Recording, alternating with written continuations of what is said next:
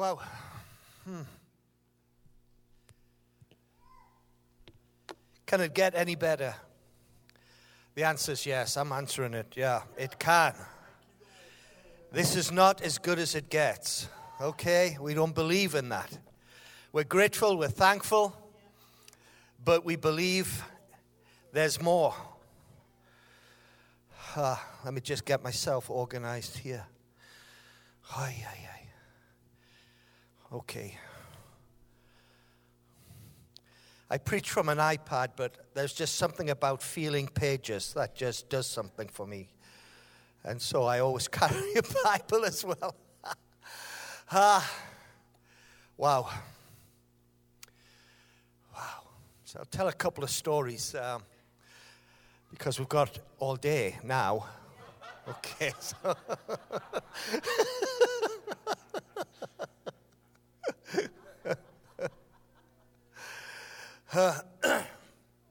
Greetings from Lois. We've been married 42 years. She's the love of my life, really the only. I had a girlfriend before her, but um, when I met Lois, I ditched the girlfriend and uh, found the love of my life. And uh, so we've been together since we were teenagers. We met at 17 years old.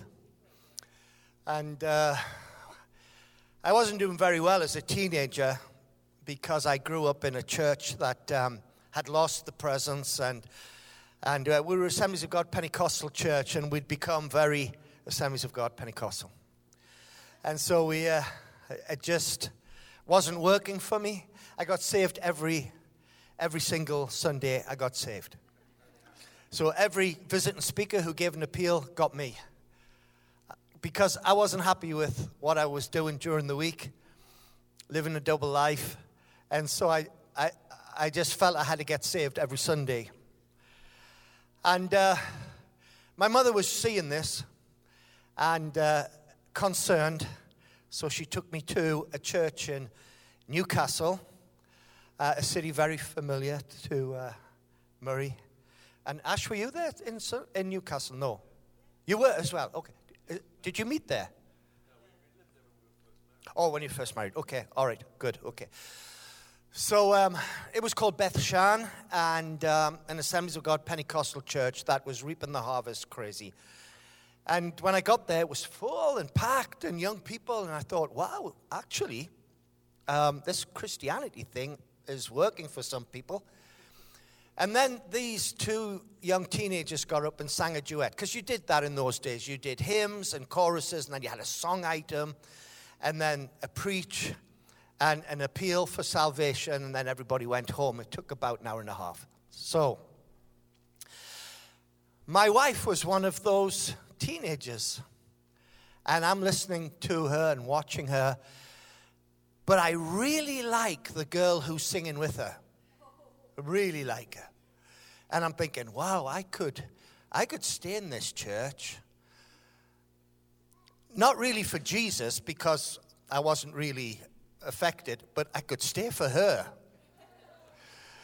And, um, and so I was going to ask her out and date her. But then Lois started talking to me. And uh, there was just something about her that just, I knew this was going to be the rest of my life. We were only 17, we married at 21. And, um,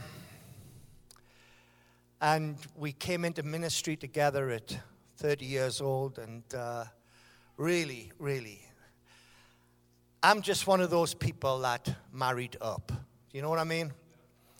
And, uh, and, and Duncan married up as well, and Murray married up as well. So we all married up, and we know we did.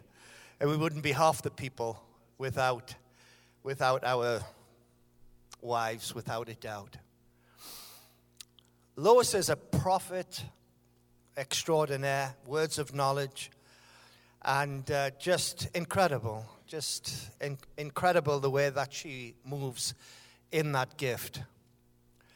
So, prophecy is very, very important to her. And so, every year we, we have at least one prophetic conference. And when we were 40 years old, we, uh, that was 23 years ago, we had a prophet from Florida called Cathy Lechner.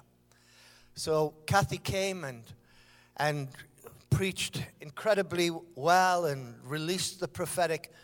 And Lois and I were just sitting down here, and, um, and she said, uh, Ken and Lois, God is going to put a baby in your arms. And uh, it will be a sign of the new thing I'm going to do in your life. And she went on and on, but that was the two sentences that I remember. God is going to put a baby in your arms, and it'll be the sign of the new thing I'm doing in your life. Well, we were at the height of renewal. I was thinking, if anything can get more newer than this, I know that's not a word, but newer than this, then how can that be? I laughed. I really did. And she saw me laughing. And she says, When it happens, you will not be laughing. Just like prophetic finger, you know. And I'm thought, well, you don't understand, you know. I just don't know how a baby can be put in our arms because, because um, I've made provision for it not to happen. So, so I don't know how that's going to happen. So that's why I was laughing. It was like, you're way off here. Anyway, we, par- we parked that prophecy on the shelf and got on with our life. And then my wife comes back from a, a women's conference. I'm at home. She comes back during the day. And she says, Ken, Ken, Ken, sit down, sit down. I've got something incredible to tell you. And she said, You won't, you will not believe this. And I said, Well, okay. Remember the prophecy. And I'm going, no, but I am lying through my teeth. I'm just, I'm just lying to her. And I'm just acting ignorant and prophecy. And so I know what she's referring to. And she says, You know, the one about, the one about the baby being put in our arms. And I said, Oh, that one. And she said, Yeah, well, I think it's about to happen. when your wife says that, you know, a hundred thoughts go through your mind. Not all of them are good. And, and so I said, Really? She said, Can't sit down. I've got to talk to you. I've just been talking to a pastor's wife, and then she told this story. There is a young lady in her church, and she has five children. She has five children from unmarried from three different partners. And she's from gypsy lineage, uh, brought up by a grandfather, not an abusive man by any means, but just limited. Her mother died as a drug addict, as a young woman, and she herself was on drugs, doing a little bit of prostitution just to keep keep that habit going, was very dependent upon alcohol. Five kids. And she formed a relationship with a guy, not realizing that he was um, an escaped prisoner. That actually he was he escaped being transported from one prison to the next because he was in jail as a juvenile because he, ma- he murdered his girlfriend and unborn child. And she formed a relationship with this guy. And uh, once she brought him into the house, such as it was, he started to systematically abuse her. Kept her captive in the house, um, would not allow her to move out, raped her repeatedly, and sometimes violently. The result of that relationship was that she found herself to be pregnant. Then a day came that he decided, This is the day I'm going to kill you. That was his intention right from the start. Just a psychopathic guy.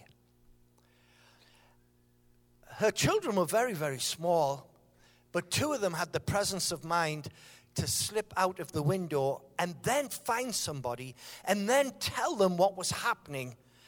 And just as he's about to bring a, metal bar down on her head, the police broke in and uh, overcame him, arrested him, and took him off. But now this young girl's life is in tatters, really shattered. Social services said, We need you to abort this sixth child. If you don't, we will take the fifth one, the, all five away. And she said, um, Okay, I don't want to lose my kids, so I'll, I'll have the abortion. She went to the clinic. And while she was at the clinic, she had a vision. Now, she was from gypsies, so visions and dreams and that kind of stuff, talking to the dead and, and the spirit life, that wasn't a problem to her. You know, she was brought up in all of that. She knew there was something more that, than just flesh and blood and just natural living. She knew there was something else and communicated into the spirit world quite often. So seeing a vision was not a big deal, except this was totally different. The vision was of a man in white sitting on a rock and lambs all around, skipping and jumping and, and just playing in the, in the spring sunshine, except one. One was on the ground, its legs were underneath it, it wasn't moving. And uh, she looked at the man in white, and he spoke to her and said, all these lambs are mine, including this one. And this one is you. And if you will allow me, I'll cause you to walk again. It was so powerful, so impacting, she walked right out of the clinic, carrying her sixth child. She collects the five from a, a sitter and and they're hungry. So she finds a church that is serving hot meals. And she sits down with her five kids, sits down, and she's been given a hot meal. And the pastor's wife comes and gets that story and said, I know who the man in white is. The man in white, his name is Jesus Christ. He's the Son of God. And he has the power through his death, he has the power to resurrect our life and cause us to be born again and give us new life. And she said, And I can introduce you to him right now. And right there and then, she gave her heart and life to Jesus Christ and brought her kids to church every Sunday. But social services are still telling her, You cannot keep this sixth child. She says, I'm giving birth to it. You might, but you're not keeping it. Then she talked to the pastor's wife and she said, I'm a Christian now, and so are my five children. I do not want my child to go into a non Christian home. So I want you to help me to find a Christian family, and I'm going to talk to social services and I'm going to ask, can you find me Christian parents that will adopt my child? And uh, she's telling my wife this story, the pastor's wife, at the women's conference. That's what caused my wife to run home and come to me. And I wanted to say, no, no, no. So I opened my mouth, and out comes, yes, yes. And that prophecy that had been on the shelf gathering dust flew off and just hit me on the side of the head. And there was nothing I could do about it. Nothing. I, I just could. And what hooked me was be a sign of the new thing I'm doing in your life. Well, we always want that, don't we? We always want the new thing. So we met her. She didn't know who we were. She hadn't a clue that we were known and uh, around the world or whatever. And she interviewed us. And we, we knew we were too old. We were now coming up to 45. We knew we were too old. that social services would not put a newborn baby in the home of a 45 year old couple whose family has already grown up. It just doesn't happen. But what we said was, we would like to help you on your journey. You see, the prophecy wasn't God's going to put a baby in your arms that you will adopt forever and ever and ever. It was God's going to put a baby in your arms and be a sign of the new thing. So we arranged that we would legally enter a residence order with Jackie, and we would look after Rachel. She would become ours. We would look after in the hope that Jackie would become so stabilized that social services would allow her to have Rachel again. That was the plan. When Rachel was being born, she was born at 5:55 in the morning. To my wife, this was epic. Triple grace. Right there. 555 on the dot. She was in the delivery room. I was out in the corridor. And uh, Rachel was born at 5:55. And the midwife said to Jackie, "What do you want me to do with the baby?" And she said, "Do you want me to put it on your tummy or on your breast or where would you like the baby?" She said, "I want you to take the baby." And she never knew the prophecy, the words of the prophecy. I want you to take the baby and I want you to put her in the arms of Lois a baby will be put in your arms, and it will be a sign of the new thing I'm doing in your life. Three hours later, Rachel was in our home, newborn. I was grateful I had teenage girls, I'm telling you. Especially two or three o'clock in the morning. I was so grateful I could say, Debbie, your turn. Joanne, it's your night. And any parent can, I think, identify with that. So, one year later, social services came to us and said, We're not giving the baby back. The baby will be adopted, given up for adoption. But here's, here's what I'm here to say. We've watched you with Rachel over the year, and we want you. We're now 46 years old we want you to legally adopt Rachel and become her parents. 46. You know, there's only, there's only some things that only God can do. And to put a, put a young child like that and a newborn into the home of middle 40s couples, only God can really do that. And of course, we said, yeah, We'll do that. Before I go on to re- the real reason for telling this story, um, I just want to interject and give you a little snapshot of what my wife is really like. You see, we lost a child at 31 years old, a little boy called Matthew. And so we went into hospital and came out empty armed. She knew what it was like for a mother to go in pregnant, come out empty armed. That bothered my wife. And she said to me, I'm going to do something about that in relation to Jackie. So I said, Tell me what you're going to do. She said, I'm going to find her a husband. Really? What, like there's a guy out there who, like, who wants five kids? And, uh,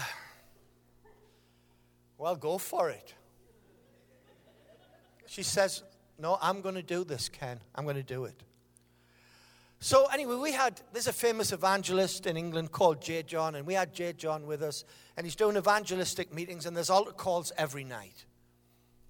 And so we're on the front, and this crowd of people come forward to receive Christ. And this guy, tall, shaven head, comes forward, and my wife goes, Oh, there he is. there he is, right there. I said, Who? Jackie's husband. That's him. I said, Lois, he's just got saved. Leave the guy alone. He's just found Jesus. He's signing up for the Lord and eternal life and all of that, not a ready made family. And she said, Well, I, I said, So what are you going to do? She to talk to him. I said, We don't even know who he is. He might never come back again. I'm not going to wait till then. I'm going to see him at the end of the meeting.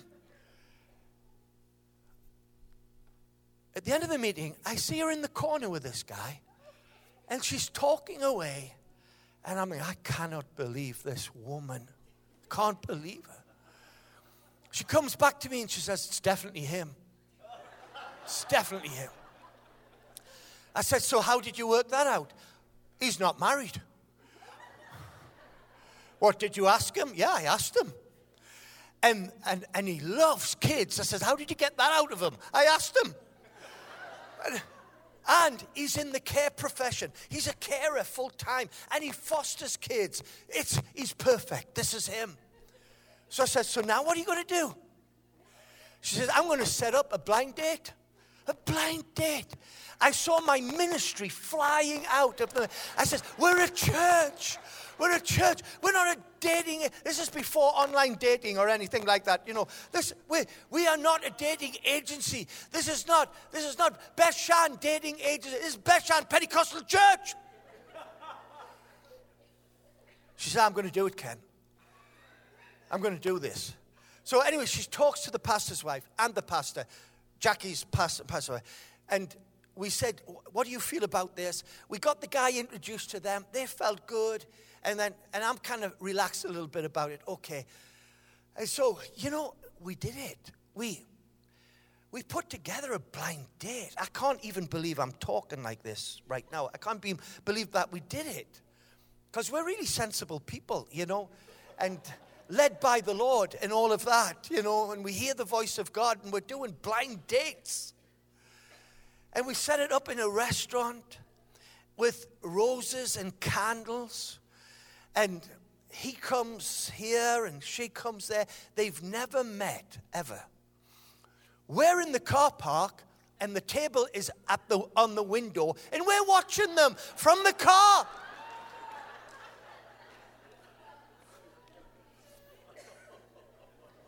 and we're saying, I think, I think it's going well. I think, actually, I think they like each other. Look, look how he's looking into her eyes. And and it was crazy, crazy.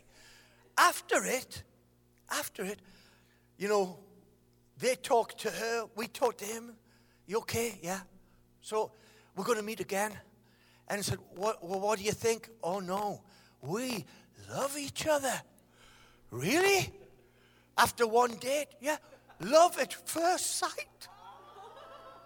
One year. One year after Rachel was born, I married them. And Rachel was at the wedding, and the five kids. One year after that, they had a child, a little girl, and they called her Lois. Ah. The book's coming out. Oh, no, the movie, the true life movie is coming out next year sometime. And then they had another one. How many's that? No, six, seven. Uh, no, Lois was number seven. Rachel, six. Lois is seven. So they had number eight. And then another one. Nine. And then another one. Ten. Then another one. 11. but then they thought they would have another one, so they did. 12. Rachel's number six. She's with us, and they've got 11 kids. What? I tell you, that love at first sight thing really works. Really works.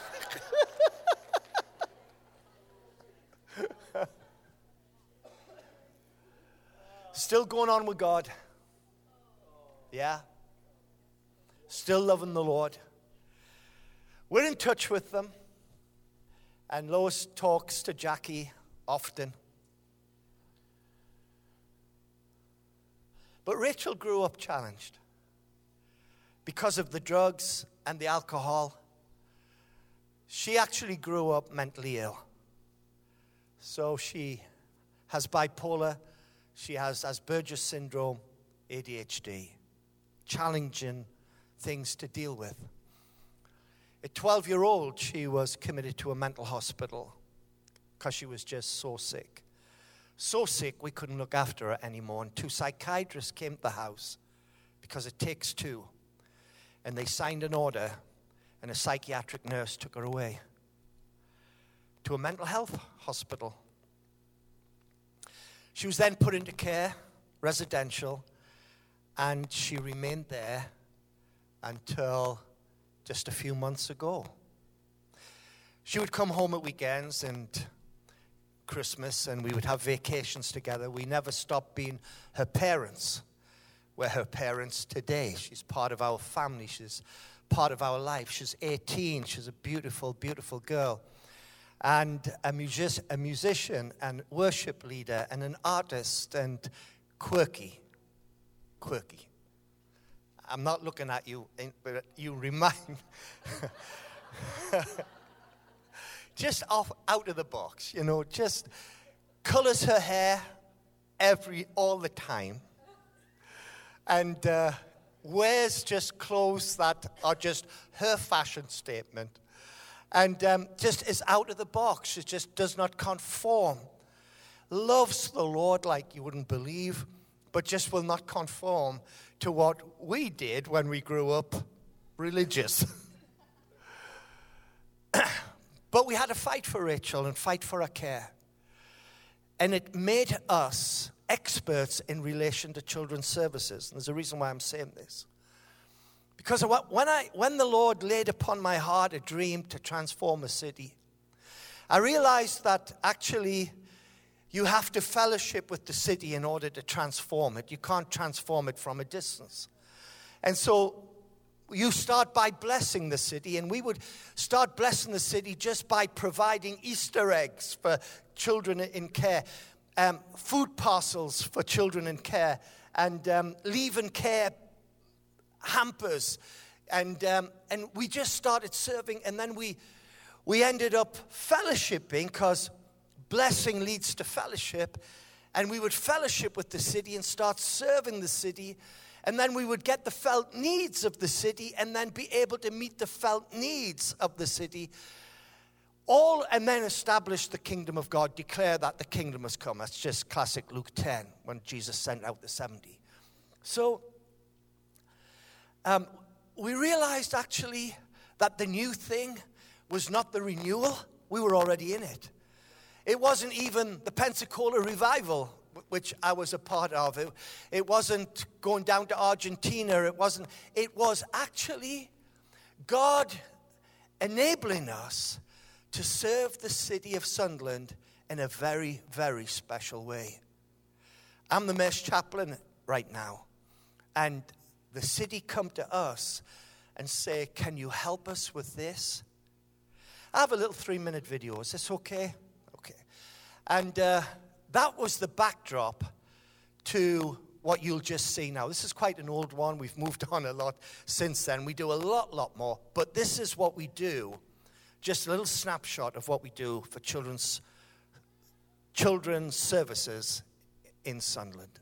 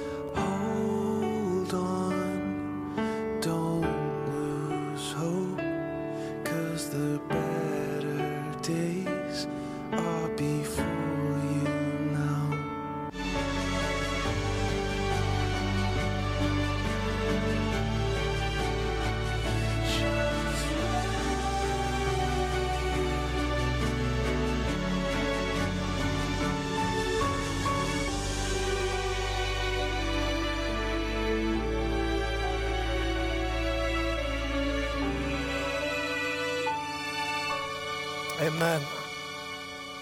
Yeah. So I want to re- release an impartation upon you for Raleigh and Durham right now. To me, transformation is very, very simple. Very, very simple. Start serving the city and believe that one day the city will ask you to serve them even more with what really, really matters. So we just got Easter eggs and hampers and stuff. But it led to them coming to us and saying, We have this incredible need. And that has gone on and on and on. And uh, we've been asked just to open up a new home for the mothers and because that's an assessment center that we have, and then we need to move them on into a, a next step environment. But I do believe that God wants to transform this region. Amen. And uh, so it's, it's as simple as that. Serve the city. Start with social action, start with what you're doing. But let the Lord take that to the point at which actually you are fellowshipping with the city, not just serving them out of social action, but actually fellowshipping. Now, your social action is you blessing the city, but blessing leads to fellowship. And you will begin to fellowship with the city of Raleigh and of Durham and this region. And when that happens, they then realize the kingdom of God is a lot more powerful than their politics and a lot more powerful than their budgets and all of their pro- programs and projects. And that's what we're finding that actually we're better than them. Why? Because we're the people of God. That's why. This is what we do. we don't go home at five o'clock, we stay there and we walk the extra mile. Amen? Because we have Christ within us to do that. So, with your permission, well, with or without it, I'm going to do it. Um, just lift your hands because I just want to release an impartation. Because the new thing that Cathy Lechner talked about was that which you've just seen on the screen. I didn't know at the time, but it's what we're involved in right now. So, Holy Spirit, I pray for this church, these people, for this city of Raleigh and Durham and this region of North Carolina. I pray, Lord God, for transformation. I pray that you will transform education, transform social care, transform the business world, transform the political arena. Bring the kingdom of God, we pray. Let your kingdom come, your will be done on earth as it is in heaven. I just release that right now. And I'm just asking you by faith, just receive it. Just say, just take it. I receive it. I receive it. I receive it. Ha. Ha. Ha. ha. Amen. Amen. Amen. Amen. Amen. You can take your seats. Thank you for that indulgence. I really appreciate it. I want you to turn to um, Mark's Gospel, chapter 10. And so we're going to repeat a little bit of what we did earlier, but maybe just with um, a different type of emphasis that I'm just feeling in my spirit. Here's what it says in Mark 10, verse 46. Now they came to Jericho, and the they that the Bible is referring to here is Jesus and his disciples and the group of people that traveled with him. And we know that some wealthy women traveled around with them. We know that it wasn't just the 12. We know that at the end of the crucifixion, after the ascension, there was at least 120 people in the upper room. So we know that he, he walked around um, during his earthly ministry with a group of people. They were with him all the time. Sometimes in scripture, it looks like only the 12 are with him, but on other occasions, it's, it's this entourage, if you like. That's the they that scripture is talking about right here. Now, they came to Jericho. And you always go down to Jericho. So it's very significant in relation to this story and the way that it's going to unfold in a moment. But they, they came down to Jericho. When you go to Jericho, you're walking down. When you go into Jerusalem, the holy city, you're walking up. So often scripture talks like this in relation to Jericho uh, in the negative, if you like. And of course, if you're a preacher, you can preach off it just like this. It's significant that they were going down to Jericho. We don't like going down anywhere. Would you agree with that? No, we don't like down. We like up. and, uh, and as Ed said, the better than up is, is forward. And we don't like going back, we like going forward. So Jesus is going to Jericho, and then it has there a little dot. Can you see that? A little dot after Jericho. You guys call it a period, right? We call it a full stop. Now, we call it a full stop because that's what it is. It's a full stop. Just want you to know that. As they came to Jericho, full stop.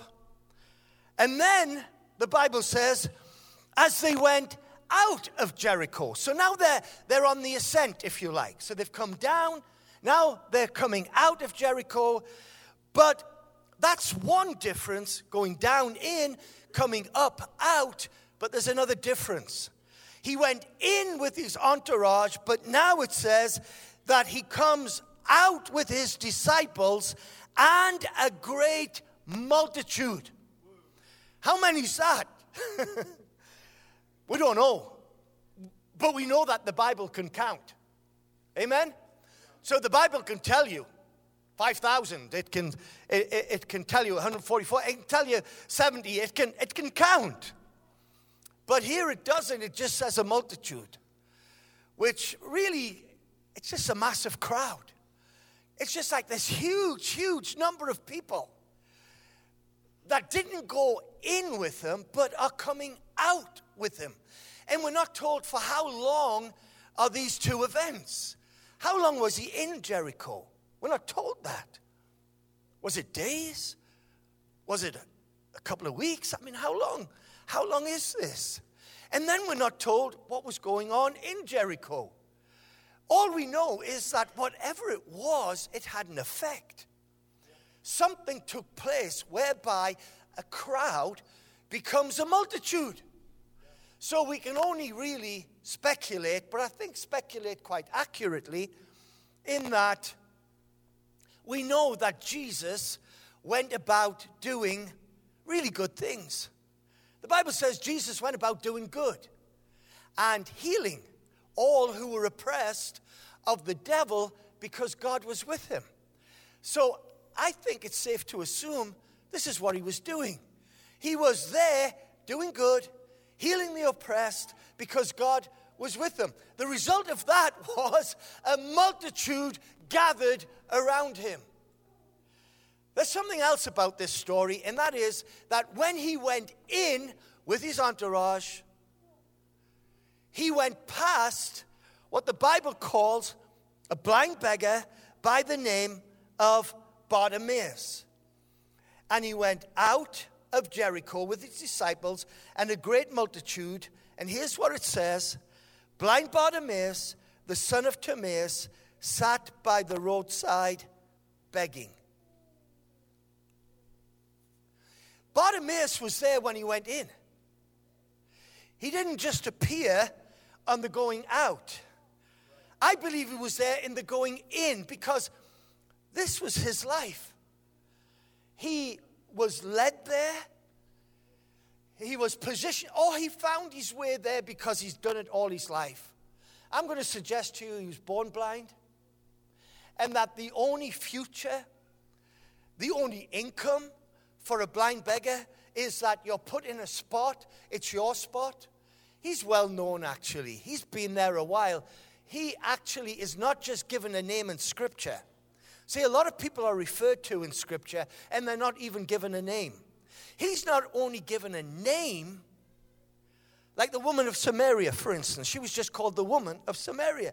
This is Bartimaeus who was given a name, and then Scripture tells us who his father is, the son of Timaeus.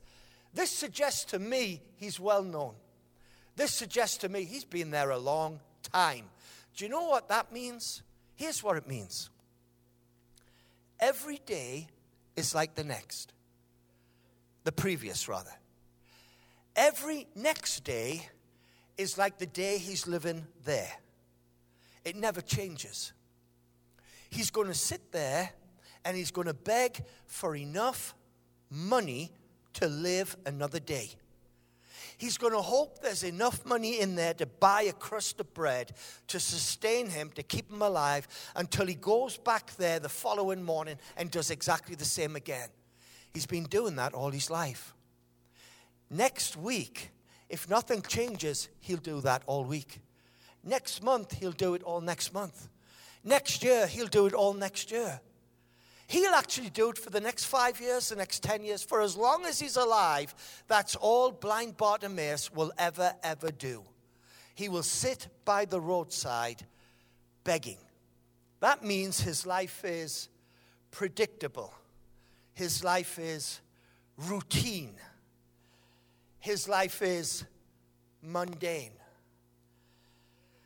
Now, I understand these words, but my spirit gets agitated and upset when I hear them. And so should yours. If the Spirit of Christ is within us, we cannot live with the mundane.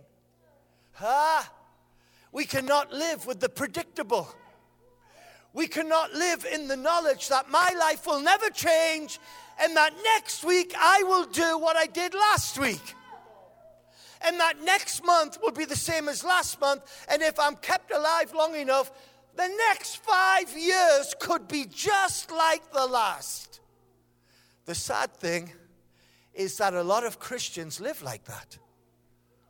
That our Christian life can be like that if we don't have intervention. It's, similar dynamics are a part of us. It's because we're, we've been doing this Christian thing for a long time. I was born in church. I don't think literally born in the church building, but I, I might have been because my early memories are just church. My parents were Christians. Church on Sunday morning, church on Sunday night, church. Well, it was called the chapel, you know, and chapel. And then we're going to the chapel. There's a song in that, yeah. And that was my life. I, I do church really well. Why? Because I've done it for 63 years. I know the protocol, I know the expectancy, I know, I know yeah, how, how to behave, how not to behave sometimes. And I just, I just know church. If I'm not careful, I'll do church until Jesus comes again, and that's all I'll do. When I say do church, I'm talking about Sunday church, okay? And I'm not talking about this church. This church is anything but predictable. I'm, I'm, I'm talking about those other churches, and I'm not talking about you, I'm talking about those other people, right? So, so just relax, all right. But if we're not careful, next Sunday comes around, you know what happens? The days in between Sunday and Sunday are no different between the days of Sunday and Sunday.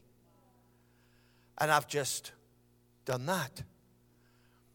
And then a month goes by, and I've just done that. And then a year goes by, and I've just done that. And you know what I'm like? I'm like a blind beggar at the roadside begging. That's what I'm like because I'm just living the predictable. I'm living the mundane. I'm living the routine. And my spirit hates it. It hates it. It because it's it's not born again into that language. It, it's born again into words like radical, huh? Oh. fanatical, whoa, extreme, epic. And sometimes I can't find the words, and so all I can find is, ah! Huh? But sometimes Sometimes I find myself at the roadside and I look back over a week and I think, oh my goodness, I'm in routine. The only fix for that is intervention. Sometimes I know the Bible says we have to draw from our own system, we have to learn to do that. And of course, yes.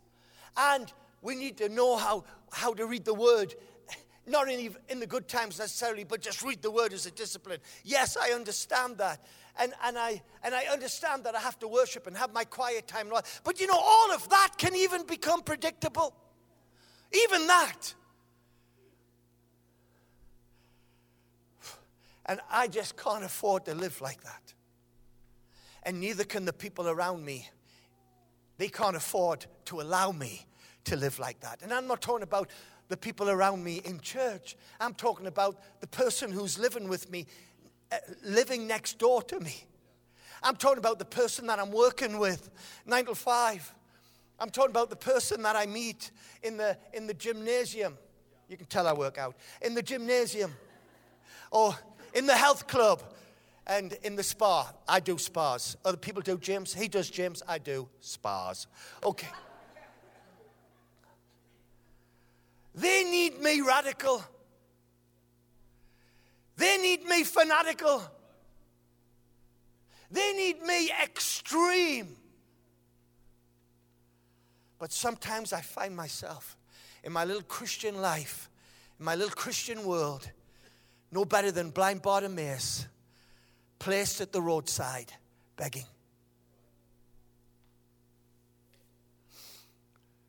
Whatever went on in Jericho, I believe Bartimaeus heard about it. I really do, because of what happened next. You see, there's no kind of newspapers, there's no Fox News, there's no CNN, there's nothing, there's no BBC World Service. You go to the gate and you get the stories of the city. You get tales and information. People go to the gate and they gossip and they talk.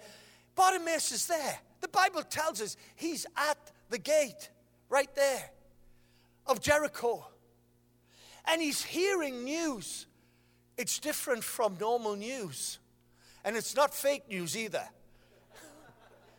He's hearing true news.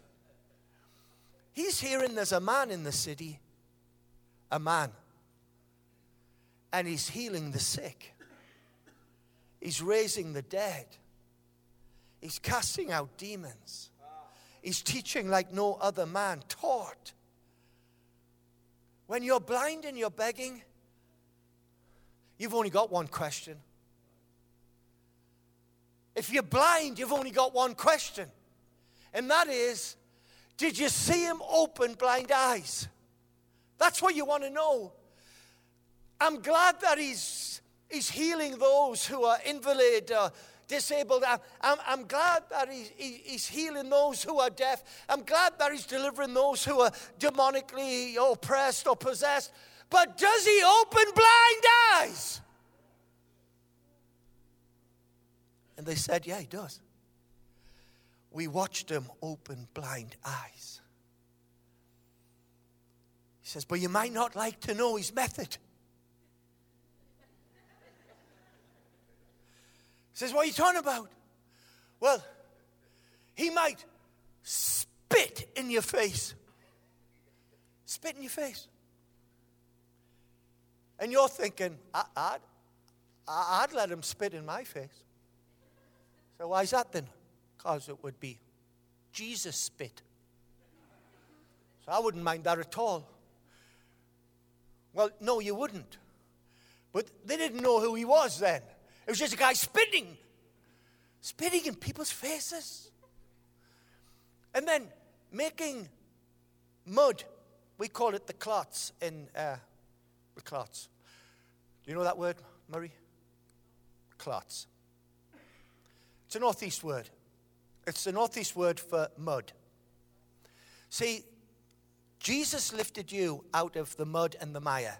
He lifted me out of the clots. That's what I'm saying. So he makes clots and clags it on their eyes. Are, are you learning anything? A new language. He makes the clots and clags it on their eyes. Have we got the context? Yeah. And they say, it, but Bartimaeus says, cool. No problem. No problem. He can spit all he likes. He can make mud all he likes. He can put it all over my face if he wants. I'll take a mud bath if that's what's necessary. Why? Because I'm blind. That's why. Because I'm blind. That's why. You see, your need will get you over anything. Because you can't afford to argue, you can't afford to debate. It's like while the Pharisees are probably going through the through the law of Moses and saying, where, do, where are clots and clagging mud on people? Where is that? And they can't find it. But when you're blind and you're begging, you're not even looking for it. You don't even care. If that causes me to get sight, then spit right here.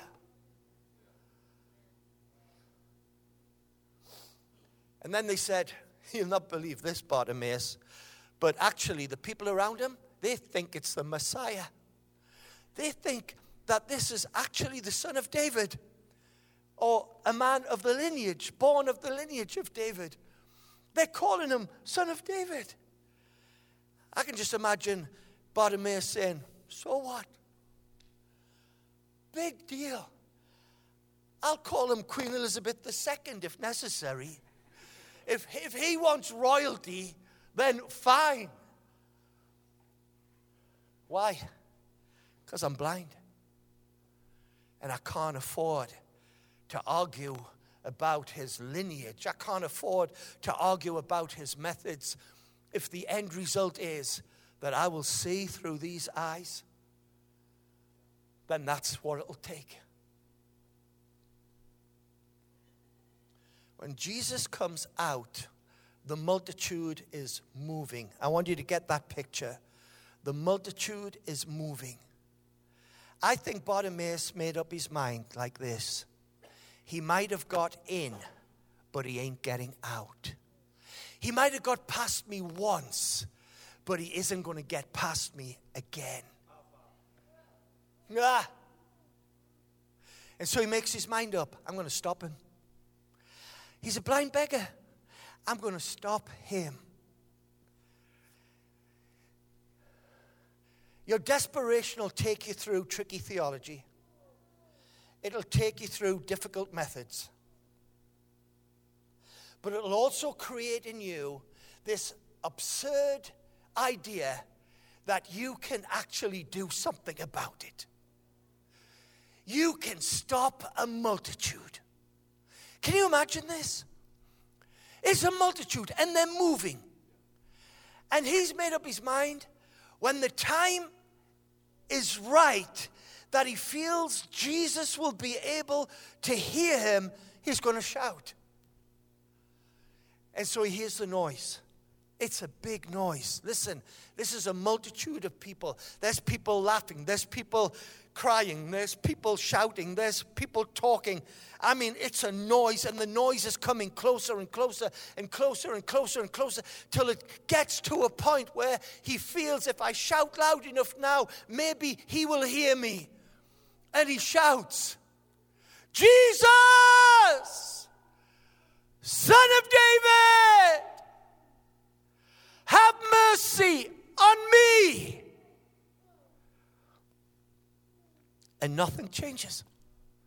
Nothing. Jesus keeps moving. The multitude keep moving. On top of that, there's some very well meaning people feel Bartimaeus is out of order. He's lost, he's lost his identity. His identity is the blind beggar who's there every day, and we walk past you every day, Bartimaeus. That's your job.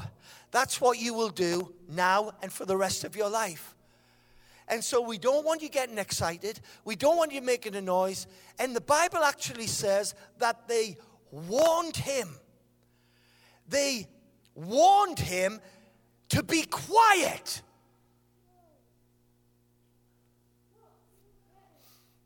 And all of us have heard this from time to time. Well meaning people warning us, saying things like this. Saying things like this. I thought it was my body odor for a moment. Do you have to be that excitable? Do you have to be that passionate? Can you not do you have to make that noise when the preacher is preaching? Do you have to do that? Do you have to fall down? Do you have to? Yeah. The answer is yes. And then if a second question comes, why? It says, because I'm blind and begging. That's why. I'm blind and begging. I'm desperate and I can't keep quiet and I can't be ordinary and I can't be mundane and I can't give myself to the routine and I can't be predictable. No, what comes from here is radical, fanatical, zealous, passionate, I can't deny this. Why? Because if I don't respond to this, I'm blind and begging. Ha! Oh. Oh. Oh. Oh. And here's what happened. When, when they warned him to be quiet, you know what the Bible says? The Bible says he got worse. He actually got worse. Worse than he was. You think this is bad? Or good? If this is good, it's going to get gooder. It's like you ain't seen nothing yet. The Bible says he shouted, and this is what I love all the more. He got louder. He got more fanatical. He got more radical. He got more ridiculous. He's told and warned. They're warning him, not gently counseling him, not guiding him, warning him. Shut up! You're a blind beggar. You've no right to be doing that. Shut up. And he got worse. I love that. I just want to I just want to make a statement here now. I'm not going to get any better than this. I intend to get an awful lot worse. If I'm back here next year, which I fully intend to be, I'll be worse than this. I will. I'll be worse. I'll be so bad you won't believe it. Because I've made up my mind, actually, I'm not going to get better. No. Ha ha. Ha. Because the alternative is that or blind and begging and living a predictable life. Oh, God. Ah. King David one day decided this king thing's not working. It's killing people. And so he strips himself of his robes. He puts the Ark of the Covenant on two poles, which he should have done right at the very beginning, puts it on the shoulders of the priesthood where the presence of God fits better than anywhere else in the world. And he marches them into Jerusalem and he goes ahead of everybody else. And the Bible tells us that he's dancing with all of his might, half naked, in front of all of his subjects. And he's not acting like a king, he's acting like a shepherd boy in a field abandoned. But his wife was up in a window. And when he went up to see her, she despised him and said, You disgraced yourself today. She's referring actually to her father, really. She could have said this My father would never have done that. My father knew how to act like a king, he was kingly. You You've got no idea. The maidens of Israel, they saw your flesh today. And I think he just turns around and says, Listen, listen, woman, in a nice way. Listen, woman. You think that was bad? If the occasion warrants it, I'm going to get worse. I'm going to get worse than that. The Bible says, I'd be even more undignified than that. I'm going to get an awful lot worse. And you know what he ended up like? He ended up like that. And you know what Michal ended up like? Barren for the rest of her life. So you end, either end up barren for the rest of your life or you end up like that. There's no middle ground. You know what's in the middle ground? See, the Bible. Oh, shakaba. Jesus said, Jesus said, not Ken Gott. Jesus said, I'd rather have you hot or cold. Hot or cold. Why? Because actually, he, detests in between. You see, hot is an extreme, cold is an extreme. He puts value on extreme. But if you are lukewarm, you know how you got there? You just fell there. That's what you did. You didn't make up your mind to be lukewarm. You didn't, you didn't go on a Bible class to be lukewarm. You just found yourself lukewarm because you were neither hot or cold. And he said, I'd rather spew you out of my mouth. I'm not preaching this. Jesus said it.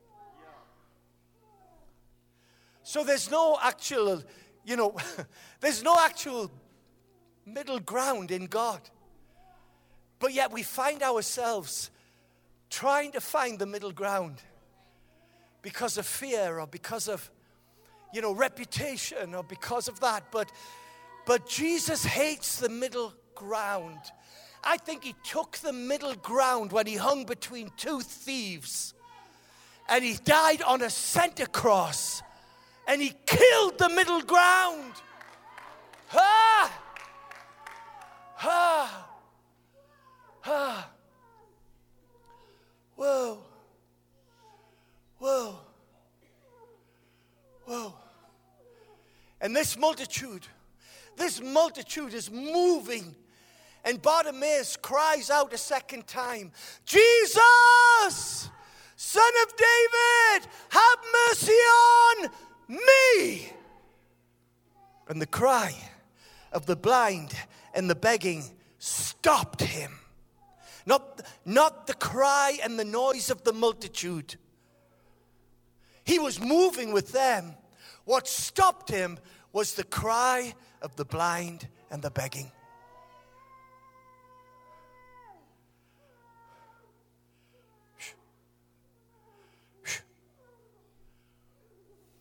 I come from the city of Sunderland. It's a coastal town in that the sea's there. We don't, we're not a resort town. That's basically what I'm saying. We have land and sea. I would like a resort, but we don't have it because, yeah, we don't get the weather. But Sunderland is a revival town. It has been for years, for centuries revival town. Something in the soil of that city is a well of revival. And an Anglican priest at the turn of the century, last century, decided to dig this well. And uh, he started having revival meetings with an Englishman from Oslo, Norway, called T.B. Barratt, Thomas Barratt. And they came and they held revival meetings, not in the church, but in the church hall on Fulwell Road, still there. And it wasn't large with numbers, but it was significant because the Pentecostal movement of Great Britain was birthed out of those revival meetings, which later became the Sunderland Convention, which later gave birth to the Assemblies of God. Right out of our city. Wigglesworth came, Smith Wigglesworth from Bradford. Wigglesworth came to receive the baptism of the Holy Spirit because that was the phenomena it was people were receiving the baptism of the Holy Spirit and speaking in tongues, receiving the power of God. And he sat all the way through the meetings. But he was going to go home the same as he came. The tragedy in our lives always is that we come into the presence of God and leave the same as we came in. When the potential is there not for slight improvement. God does not slightly improve anything. Did you know that? He comes to totally change and transform so that you can't actually connect the two. What was and what is are completely different. Ah on his way out, on his way home, he feels maybe there's time for one more prayer. One more. And so he knocks on the vicarage, the minister's house, on his way out to the train station to get a steam train back to Bradford. And the door opens, and a lady op- answers the door, and he says, Is the priest in? Because I've had a great week, but I'm going home more or less the same as I came. I would like one more, I would like him to pray for me one more time. And she said, No, you, that can't happen because he's out of town. She said, But I'll pray for you. And she invited him in. Mrs. Alexander Boddy invited him in. He went in, turned left, knelt down in the parlor, and she put her hands on his head. And the fire of God, these are his words, the fire of God came from the top of his head to the soles of his feet burnt up every trace of known sin. He caught a vision of Jesus on the cross, dying for those sins. As the fire came back up, he spoke in tongues, was filled with the Holy Spirit, and the legend began from that moment. When he got back to Bradford, he was never the preacher. His wife Polly was the preacher.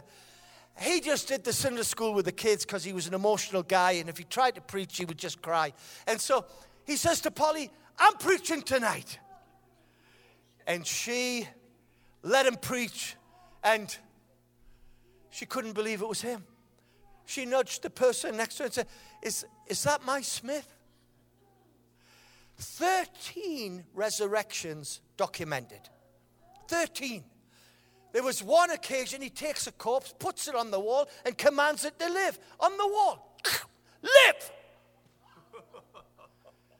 I've never done that. Just want you to know. I am from Sunderland, but I've never done that.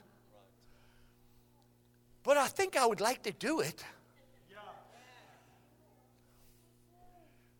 So I'm kind of wondering was anybody there when he did that? or did he just kind of slip down to the morgue and just get one? I'll have you. Get up against the wall. He actually brought his wife back from the dead. And she woke up. And she said, What are you doing? And he says, I'm bringing you back. She says, Well, don't do that. I want to be with Jesus. You'll be all right on your own. And he was. He was fine. He was all right. All right. And he just let her go. Just let her go back to the Lord. How many people healed? How many healings? How many uh, resurrections, how, how many, how, how much done through one life that would not walk past the vicarage, would not remain blind and begging anymore, could not put up with the mundane, being a plumber and just teaching the Sunday school, but needed intervention and knocked on the door and say, one more prayer. One more prayer. I tell you, it's worth a shout. It's worth a shout because it's worth one more prayer.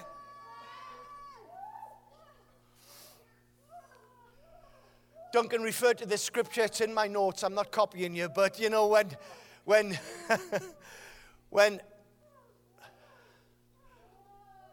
Jacob went to Peniel, the Bible says that he wrestled with the man. It's the Lord Himself wrestled with the man till the breaking of day. And we don't know how long that is because we don't know when it started. We just know when it finished. But I think the text suggests this was an all nighter. And he's wrestling with God till the breaking of day. And God Himself says to him, Just let go. I've heard the devil say that. Let go. Stop being so radical. Stop being. Yeah. Stay home. Don't get on an aeroplane and fly around the world. Just stay home like everybody else. And, and yeah, I've heard the devil. But I've never heard God say, just let go. I've never heard him say that. But Jacob heard him say that. Just let go. By this time, he's hips out of joint, he's in agony. And Jacob says this I'm not letting go. Not until you bless me. Hey, the guy's the Bill Gates of his time. Really. I mean, he's the richest man on planet Earth, right there. He's got so much, Laban wants it. Laban wouldn't have changed, chased him if he, if he was a pauper or if he had less than him. He had more than Laban. He was mega rich, billionaire in comparison to today. Camels, maidservants, men servants, gold, silver, sheep, goats, the whole deal. I mean, the guy's loaded and he's saying to God, I will not let go until you bless me. So, what's he asking for? More camels? Because that's what you and I ask for. more goats? More wives, more maidservants? What's he asking for? What blessing is he asking for? Well, there's a promise over his life, and that is the God of Abraham was also the God of his father and would be his God as well. And that out of that would come a mighty nation and they would become the people of God. I think that's the blessing he's asking for because when he doesn't let go, God takes the open palmed hand of blessing, which is things material and just the goodness of God, and clenches his fist and wrought a work in his life. Can you see that? We often ask God for a blessing, and it's to do with this material world. But every now and again, the Lord needs to clench his fist because what needs to happen is a work wrought in our life for eternity, for future generations, for those yet to come. And so when that happens, God says, What's your name? And he says, Jacob. No, not now, because you wouldn't let go. Not anymore. No, Israel, my nation, my people, my special chosen ones. That's your name. That's what a clenched fist does. Clenched fist will transform Raleigh. A clenched fist will transform Durham, North Carolina. A clenched fist will bring revival to this nation not always the open palmed, and I would say hardly ever. Hardly ever. But if we will not let go and allow God to clench his fist, Raleigh will be saved. Durham will be saved. North Carolina will be saved. Nations will be transformed. Paul said that I may lay hold of that for which Christ Jesus laid hold of me. He wouldn't let go either. He wouldn't let go right to the end of his life. Even in prison, he would not let go. Even being whipped by his captors, he would not let go. Even being, even receiving rods, he would not let go. Shipwrecked, he would not let go. Bitten by snakes, he would not let go. He would not let go. I will not let go. I may lay hold of that for which Christ Jesus laid hold of me. Ah. Last story, just uh, a couple of minutes. Then we're going to pray. Because Bartimaeus did stop Jesus. It's in the nature of God sometimes to walk by, but we can't stop him. The disciples on the road to Emmaus had to stop him and tell him to turn into the house. He was going to go by. The disciples in the boat had to stop him when he was walking on the sea because he was going to walk past them. And so sometimes the Lord will walk past us just to test us, test our desperation, our resolve, test if there is a shout within us sufficient enough to stop him here with me, to stop him here at my church, to stop him here at my city, to stop him here at my region, to stop him here at my college, at my university, at my place of work? Is there a shout within us? Les, it's worth a shout! Ah! Ah! Ah! Some years ago, I was preaching in the Oxford area of, of England. And the conference was called The Event in the Tent. And I was the keynote speaker. And so I preached the conference, and it was for a charismatic movement. And uh, the last night, And I think I preached something along these lines. And I think I said there's always time for one more prayer. I think that was the kind of terminology I was using. There's always time for one more prayer. I referred to that story of Wigglesworth, always time for one more prayer. But I'm on my way home and I'm going across the car park. My wife is already in the car. We're going to drive halfway home, go into a hotel, sleep the night, and continue the journey the next day. It's starting to rain. My wife's in the car. I'm talking to the leader of the movement. He's given me my white envelope. I've put it in my pocket, and I'm already home. I'm already there. When this 20 odd year old guy runs out of the tent, and I mean run, he runs towards me, all arms and legs, and Ken, Ken, Ken, Ken. And I look at him, and he says, You got time for one more prayer? Words to that effect. And I'm looking at the rain.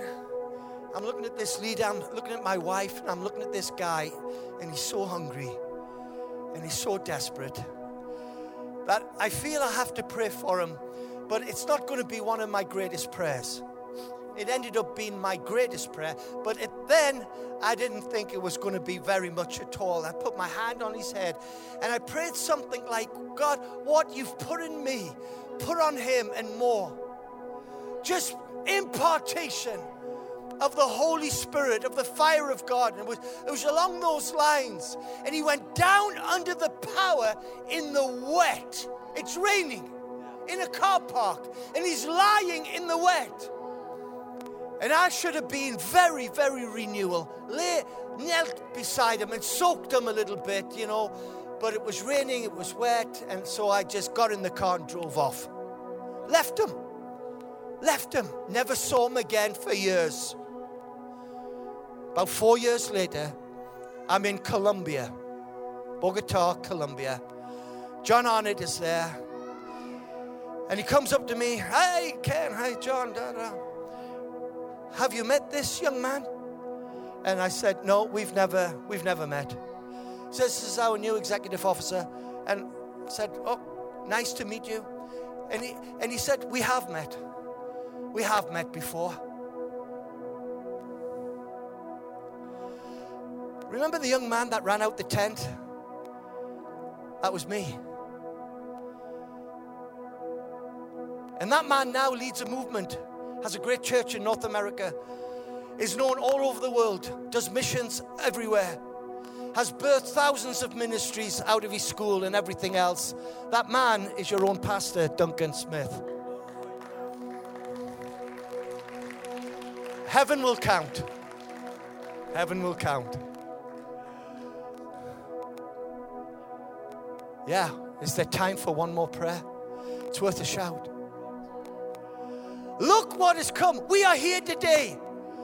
Ha! We are here today. Ha! Ha! Ha! Shabbat. And you can thank me for your wife as well.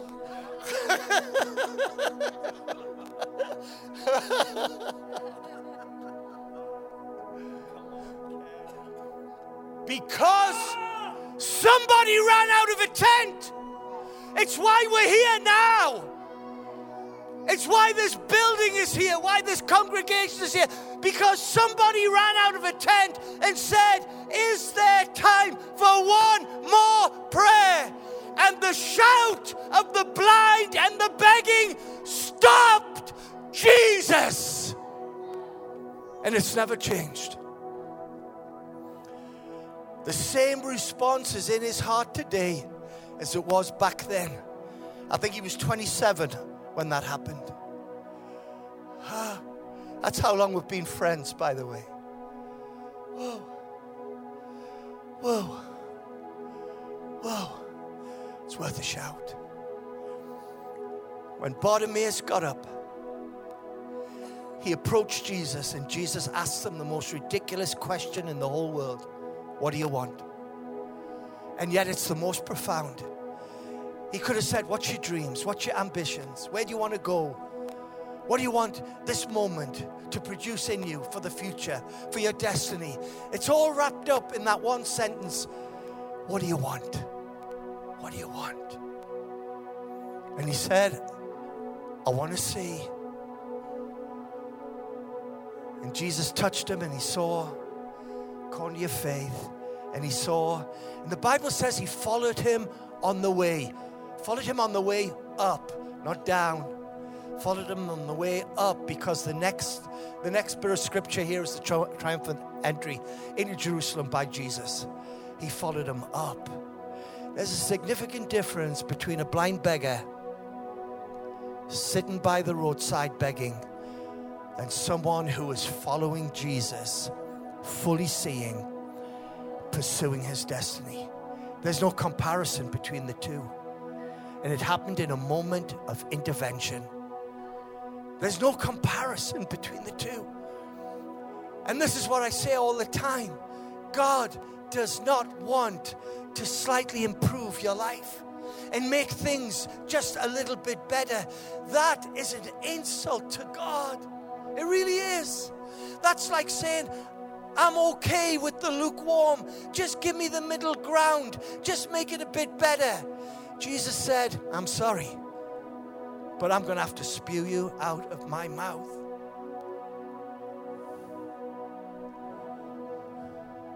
What God is going to do in the next few moments, I'm believing, will be such that the person who walked in will not be the one walking out. It's worth a shout. It's worth a shout. It's worth a shout. Jesus, Son of David, have mercy on me. And the shout from the blind and the begging stopped the Lord. Not the noise of the multitude, the shout of the blind and the begging. I want you to stand to your feet right now. There's destiny in this place. Ah, whoa.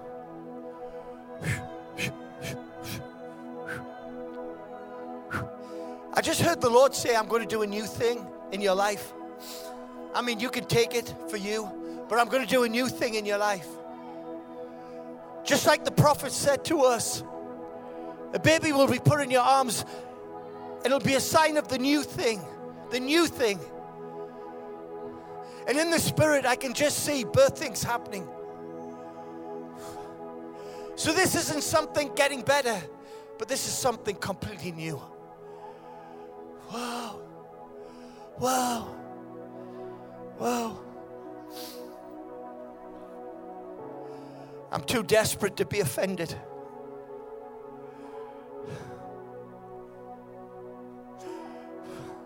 I'm too hungry to argue. If the end result means I'm not begging and blind anymore, then that's where I'm going.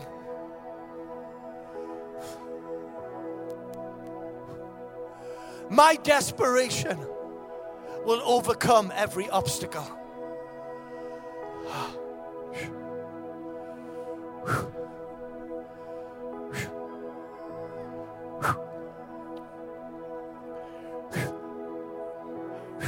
See, some of you are walking out of your seat, but I never told you to do that.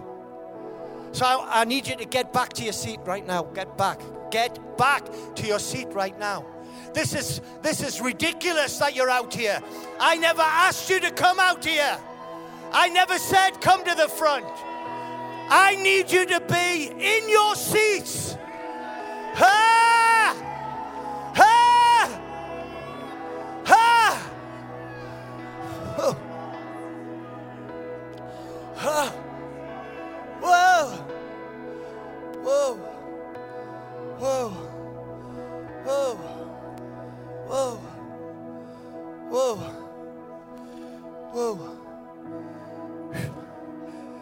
Worth a shout for Raleigh. It's worth a shout for Durham. It's worth a shout for this region.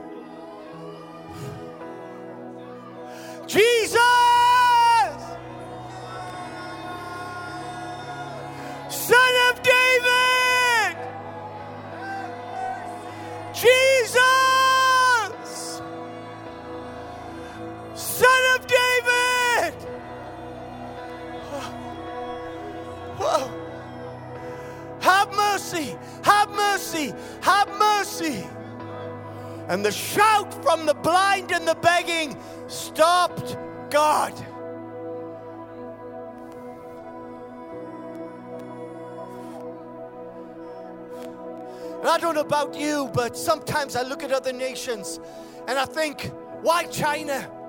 Why Brazil? Why South Korea? And I think they must have stopped him. He was walking by and they must have stopped him. So why not America? Why not the United States? Somebody has to stop him. Somebody. Ah. Ah. Ah. Whoa. Whoa. Whoa. Whoa. Whoa, whoa, whoa, whoa, whoa. Ah. Kutarabashikrabarada. Kramabashikra. I'd like the whole worship team to come up. The whole worship team to come up.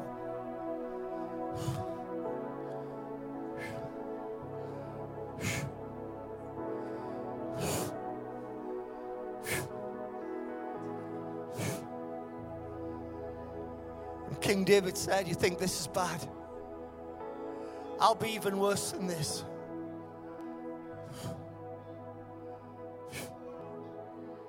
Whoa, whoa, whoa. Whoa, whoa, whoa,